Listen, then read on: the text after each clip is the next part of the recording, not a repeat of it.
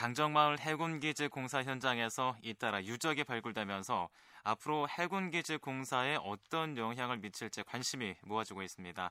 그래서 오늘 이 시간에는 문화재청 전 문화재위원이었고 고고학자인 한국문화유산정책연구소 황평호 소장을 연결해서 문화재 발굴과 관련한 자세한 얘기를 나눠보겠습니다. 소장님 안녕하십니까? 네, 안녕하세요. 네, 반갑습니다.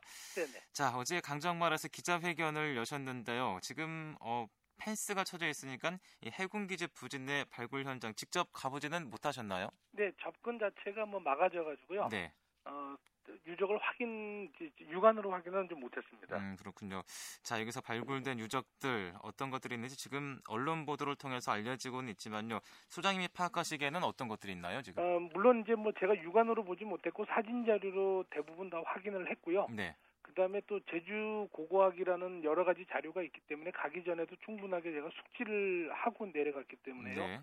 지금 현재 언론 보도로 나오는 거로 봐서는 어, 제주도의 탐나고기 형성 시기, 그러니까 네. 청동기가 아마 될 걸로 생각되는데요. 네. 청동기 시대 집자리 주거 주거들과 또 조선 후기의 어떤 여러 가지 집자리, 그러니까 음, 집자리가 있었다는 거는 어, 강정마을이 과거에도 정말 사람이 살기 좋은 마을이었기 때문에 많은 사람들이 기거했다는 걸 알 수 있고요. 네. 어 그래서 이런 그 유적이 제주도에서 이렇게 폭넓게 5천 년에서 7천 년 사이에 다양하게 쭉 분포하는 경우는 거의 처음 아닌가 이렇게 생각하고 있기 때문에 음, 사실은 제주 역사의 시작, 제주의 정체성을 알 수 있는 유적이라고 생각하시면 될 것 같습니다. 음, 그렇군요.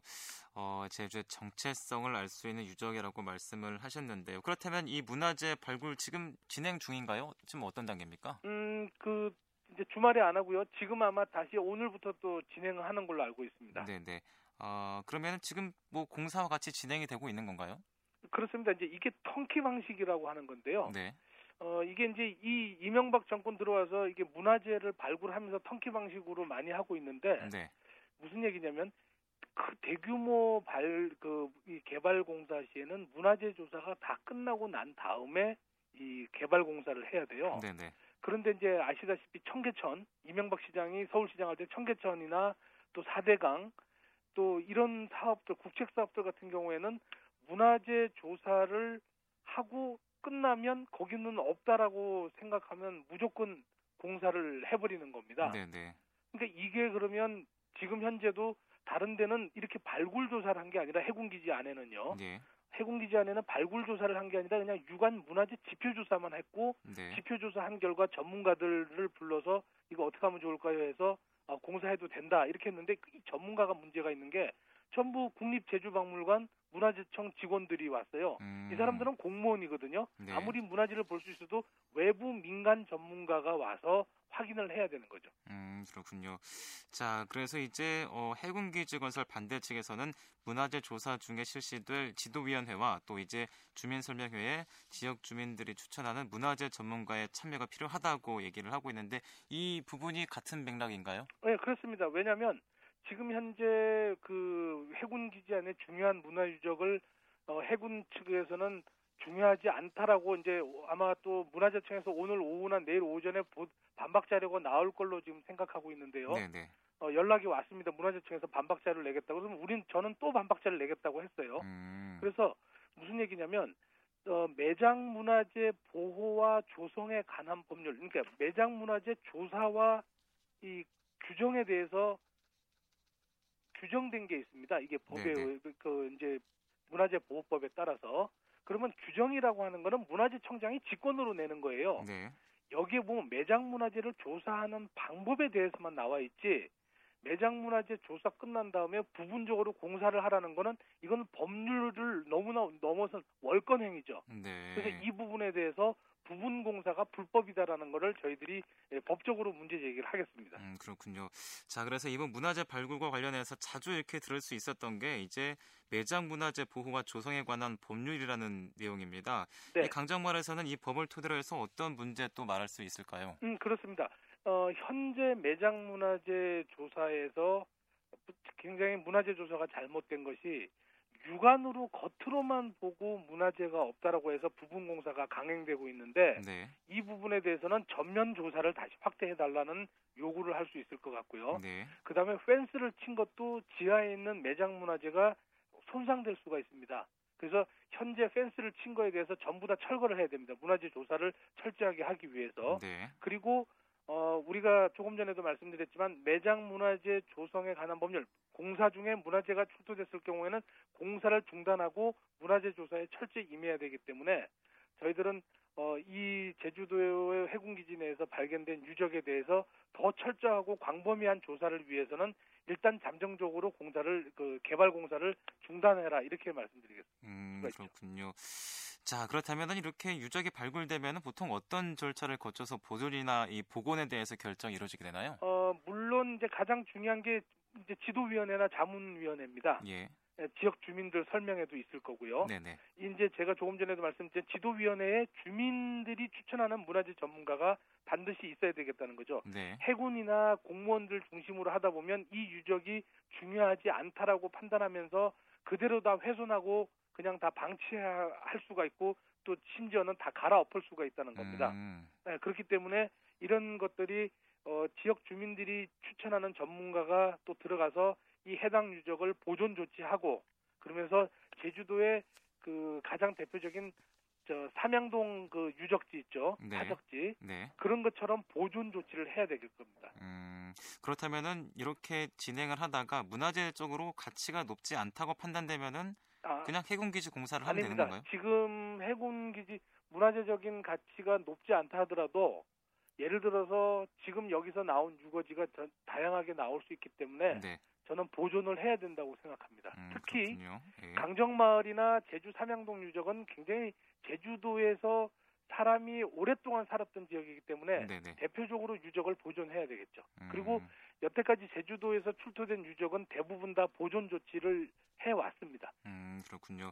그렇다면 지금 해군기지 공사가 문화재가 발견이 안 된 지역부터 공사를 지금 강행하고 있는 걸로 알고 있는데요. 이게 상당히 문제가 되겠네요. 어, 그렇죠. 문화재가 없다라고 자기적으로 판단한 거죠. 예. 그러니까 제가 조금 전에 말씀드린 것처럼 어, 육안 지표 조사 눈으로만 확인해 가지고 어, 육은 눈으로만 확인해서 문화재가 없- 없다라고 해서 공사를 강행했는데 이 판단했던 전문가들이 어, 제주박물관이나 문화재청에 있는 전문위원이 갔는데 문제는 이분들이 전문가라 하더라도요 공무원이기 때문에 올바른 목소리를 내기 힘들다라는 거예요. 네네. 그래서 민간 전문가와 주민들이 추천한 전문가가 가서 판단하자 이런 얘기죠. 음, 자, 다시 한번 이 유적들의 가치에 대해서 여쭤보고 싶은데요. 앞서서 제주도의 정체성을 알 수 있는 어떤 유물이다라고 말씀하셨는데 전국적으로 이렇게 봤을 때는 어떤 가치가 있을까요? 어, 이런 집자리 주거지들은 육지 쪽에서는 매우 많이 출토되고 있습니다. 네네. 그래서 지금 보면은 어, 청동기 시대 이런 대량으로 나온 집자리들 같은 경우나 또 신석기, 구석기 시대 집자리들은 대부분 또 보존해서 전시관으로 활용하고 있거든요. 네네. 그래서 아마 어, 제주도 강정마을에 나온 이 집자리 유적들도 어, 그 어떤 제주도의 그 조선시대 유구까지 같이 폭넓게 나오기 때문에요. 네. 어, 보존을 해서 후대에 중요한 근거 자료로 어, 물려줘야 될 거로 생각합니다. 음, 네. 자, 앞서서 이제 여러 가지 말씀을 해주셨는데요. 소장님께서 보시기에는 현재 해군기지 부진 내의 문화재 발굴 조사 어떤 문제가 있다고 또 이제 빠진 부분이 있다면 좀 말씀해 주시죠. 어, 지금 현재 조금 전에 다 지적을 했고요. 네. 일단 뭐 펜스 친 거를 빨리 부- 다 철거해야 되고 네, 그 다음에 지금 빠진 부분이 구럼비하고요. 네, 제주도에서 제주도를 전체를 다 싸고 있는 황해산성 아시죠? 그렇죠. 산성을 다 이거는 분명히 다 훼손이 되는 겁니다. 이 부분에 대해서는 음. 아직까지 아무 말도 안 하고 있고요. 네, 제주도 바닷가에 있는 구럼비 그 지금 저 강정마을에 있는 구럼비 같은 경우는 저는 분명히 제사 유적으로 봅니다. 음. 그 사람들이 기원하던 네, 네, 그 예를 올리던 이런 곳으로 보기 때문에 제주도에는 또 특히 어, 수천 군데의 바닷가에 그 이 저기 무속 터가 남아 있습니다. 하늘에 네. 제사를 지내고 또 바다 일을 많이 하는 사람들은 바다의 어떤 용왕신한테 항상 안전을 기원하는 이런 예를 올렸거든요. 네. 이 부분들은 다 누락돼 있습니다. 음, 물론 이제 산호초 이런 천연기념물 얘기는 나왔지만 구럼비 자체도 제주의 중요 민속 자료로 보존해야 될 것 같습니다. 음, 그렇군요. 자, 이제 또 소장님께서는 문화재 조사에 대한 법적인 대응도 불사하겠다 이렇게 말씀하셨는데 이런 사례 있었습니까? 어, 저는 뭐 청계천 할 때도요. 예, 이명박 그때 당시 시장이었죠. 예, 시장을 문화재 훼손 혐의로 고발을 했고 네, 어 그때 결론이 이제 어 무- 청계천 복원이 끝나고 난 다음에 좀 다시 한번 해보자라고 했는데 음, 어 바로 뭐 대통령에 대해서 제가 못했는데 대통령 끝나면 다시 이 고발을 유지해야 될 생각입니다. 음, 그리고 이제 어 문화재 때문에 여러 가지 법적 다툼은 많이 있었는데요. 어 이번에 이제 그 매장 문화재 조사 부분공사 강행할 수 있다는 월권 행위에 대해서는 법적인 문제를 삼을 생각입니다. 네, 그렇군요. 그렇다면 이번 강정마을 사례는 어떻게 전망하십니까?